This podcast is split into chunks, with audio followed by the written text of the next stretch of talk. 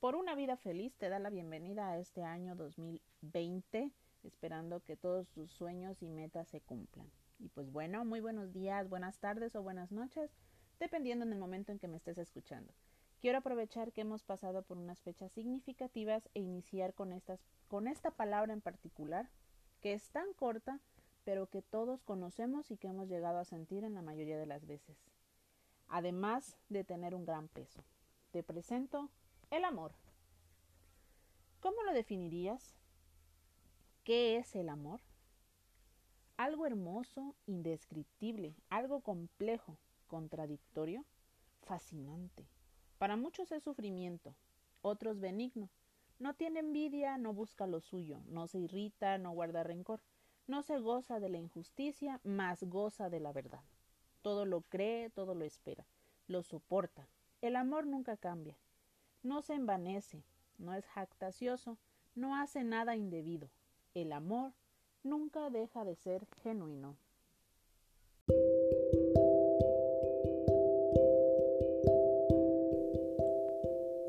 Había una vez una isla muy linda y de naturaleza indescriptible. En ella vivían todos los sentimientos y valores del hombre. El buen humor, la tristeza, la sabiduría, como también todos los demás, incluso el amor. Un día se anunció a los sentimientos que la isla estaba por hundirse. Entonces, todos preocupados, prepararon sus barcos y partieron. Únicamente el amor quedó esperando solo y paciente. Hasta el último momento siguió esperando. Cuando la isla estuvo a punto de hundirse, el amor decidió pedir ayuda. La riqueza pasó cerca del amor, en una barca lujosísima, y el amor le dijo, Riqueza, ¿me puedes llevar contigo? Ella respondió, No puedo porque tengo mucho oro y plata dentro de mi barca y no hay lugar para ti. Lo siento, amor. Entonces el amor decidió pedirle al orgullo que estaba pasando en una magnífica barca. Orgullo, te ruego, ¿puedes llevarme contigo? No puedo llevarte, amor, respondió el orgullo. Aquí todo es perfecto. Podrías arruinar mi barca y cómo quedaría mi reputación. Entonces, el amor dijo a la tristeza que se estaba acercando. Tristeza, te lo pido, déjame ir contigo. No, amor, respondió la tristeza. Estoy tan triste que necesito estar sola. El buen humor pasó frente al amor, pero estaba tan contento que no sintió que lo estaban llamando. De repente, una voz dijo, ven, amor, ven, te llevo conmigo. El amor miró a ver quién le hablaba y vio a un viejo. El amor se sintió tan contento y lleno de gozo que se olvidó de preguntar el nombre del viejo. Cuando llegó a tierra firme, el viejo se fue. El amor se dio cuenta de cuánto le debía y le preguntó al saber. Saber, ¿puedes decirme quién era esa persona que me ayudó? Ha sido el tiempo, respondió el saber con voz severa. ¿El tiempo? se preguntó el amor. ¿Por qué será que el tiempo me ha ayudado? Bueno, porque solo el tiempo es capaz de comprender cuán importante es el amor en la vida.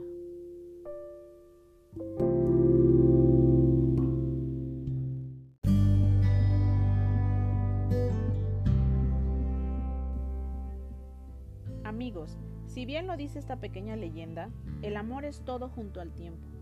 Puedes reír cuantas alegrías y sufrir por tristezas. El tiempo, un buen aliado o un fiel amigo del amor. Y como lo decíamos al principio, ¿cómo definirías el amor?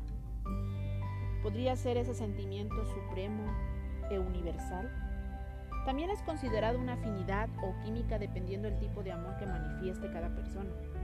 No es lo mismo el amor de una pareja como el amor de un hijo el de amar a un padre, madre o de querer a un sobrino, aquel que se llama hermano o amigo, el amor sexual, el del prójimo, hacia un dios o devoción, el platónico, a los principios, el amor hacia un animal, pero sobre todo y en especial creo conveniente recalcar que el amor autopersonal es de suma importancia para cada ser vivo. Este amor está basado en la aceptación de las virtudes y defectos propios. Quiere decir que debemos de amarnos como persona. Hago mucho el énfasis de que esta voluntad no depende ni dependerá de aquellos a nuestro alrededor, ni de situaciones o contextos en los cuales nos desenvolvamos. El amor autopersonal es la relación que existe hacia nosotros mismos, hacia nuestro físico, a la personalidad, ese carácter, esos comportamientos, también las actitudes mezcladas con sentimientos. Es un claro ejemplo del reflejo de ese amor si es bien cierto que antes de amar a otra persona, primero debemos de saber amarnos tal y como somos, porque de ello dependerá lo que nosotros mismos atraigamos en nuestra vida. También nos permitirá identificar aquellas cosas que nos merecemos y si nos valoramos para amar y ser amados. He ahí el resultado de la autoestima. Las personas que sienten amor propio son felices y las distingues fácilmente.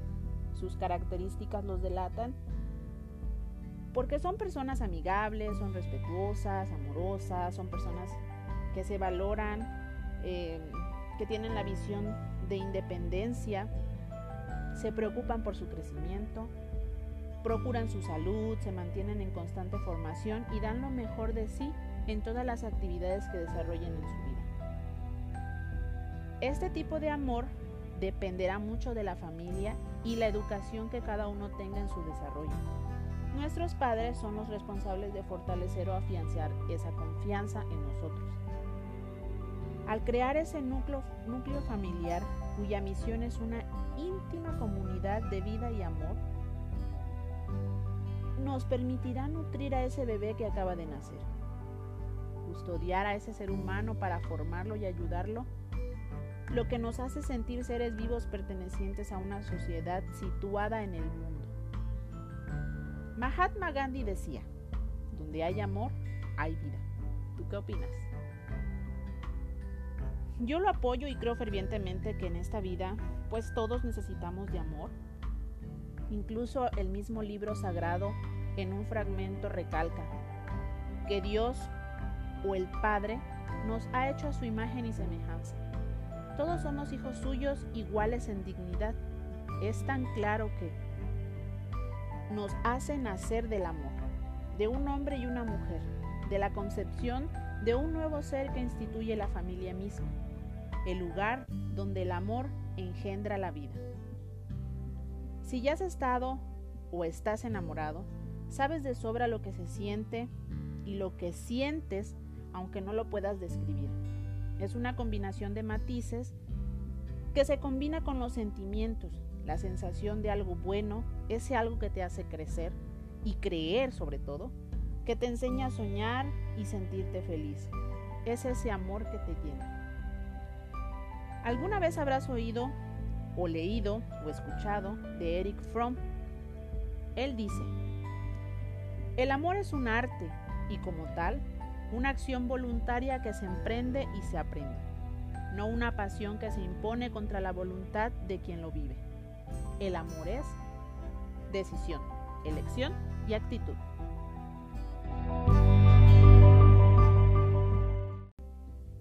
Se despide con cariño tu amiga Claudia Ariza, esperando te haya gustado este audio. Te doy gracias por escucharme, al igual te invito a compartirnos en tus redes sociales o vía mensaje a todos tus contactos para poder llegar a más corazones. Por una vida feliz, cambia tu mente. Hasta la próxima.